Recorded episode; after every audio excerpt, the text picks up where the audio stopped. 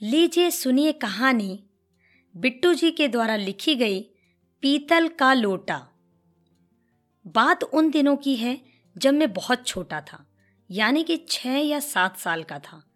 फ़िलहाल अभी भी इतना बड़ा नहीं हूँ, पर फिर भी कई प्राणी मुझे बच्चा कहते हैं।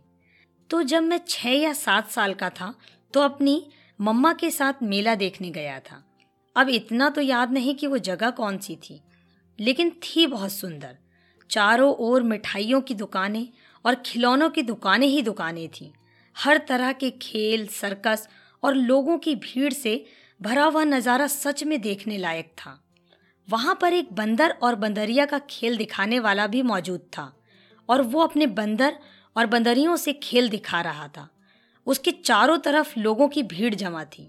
ऐसा देखकर मुझसे रहा ना गया और मैंने झट से मम्मा को बोल दिया कि मम्मा मम्मा, चलो ना खेल देखते हैं।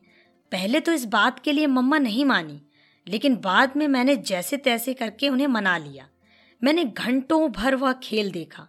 सच में, वो बंदरों का खेल बड़ा ही रोचक था। बंदरों का मालिक जो जो कह रहा था, वे वैसा ही करते जा रहे थे।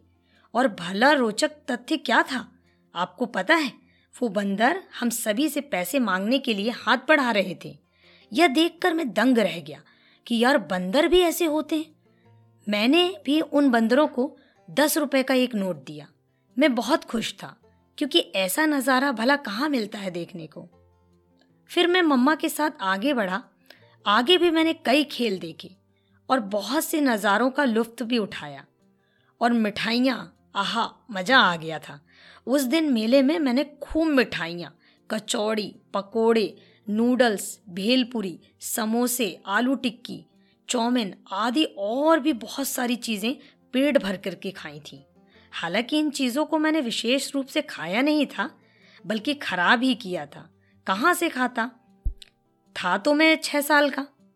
और छः साल के बच्चे का इतना पेट नहीं जो इन सब चीज़ों को खा सके। पर मम्मा ने मुझे कुछ भी नहीं कहा। बस उन्होंने अपना प्यार दिखाया। तभी तो कहने पर इतनी सारी चीज़ें दिला दी। अब मिठाइयों और बाकी सभी चीज़ों से पेट भर चुका था। साथ ही साथ खिलौने भी खरीद लिए थे। मेरा तो काम हो चुका था, लेकिन पता नहीं मम्मा किस काम में व्यस्त हो गई थी। वो एक लोटे की दुकान पर रुकी थी, जहाँ से उन्होंने एक पीतल का लोटा खरीदा। क्योंकि अक्सर मानते हैं कि पीतल के लोटे में पानी पीना अच्छा होता है।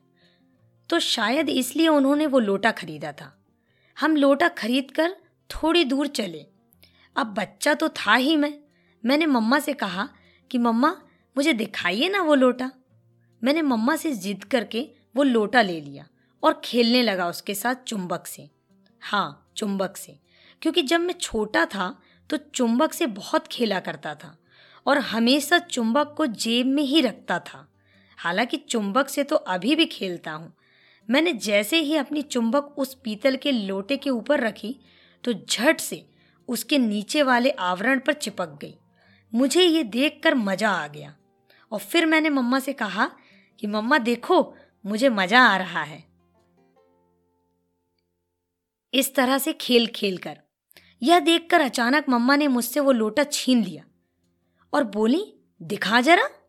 मैंने कहा, क्या हुआ मम्मा? मम्मा ने मुझे उस वक्त कुछ नहीं कहा। और सीधे दौड़कर उस दुकान वाले भैया के पास गई और कहा, पकड़ो तुम्हारा नकली लोटा। लोगों को पीतल के लोटे के बहाने होशियारी दिखाते हो। इस बार तो मैं आपको छोड़ रही हूँ, लेकिन अगली बार ऐसी हरकत की तो मैं सीधा पुलिस को फ़ोन लगाऊँगी दुकान वाले भैया को इतना सुनाकर मेरी मम्मा ने उससे पैसे वापस ले लिए और मुझे चूम कर कहा क्या बात है, बेटा तो बड़ा हो गया। अभी सोलह साल का हूँ तो क्या हुआ? लेकिन एक बेईमान दुकानदार का राज खोला, इसलिए शायद बच्चा तो नहीं हूँ। दोस्तों, आप सुन रहे थे बिट्टू जी के द्वारा लिखी गई कहानी पीतल का लोटा, मोनिका की आवाज़ में। सुनते रहें कहानी मोनिका की जुबानी।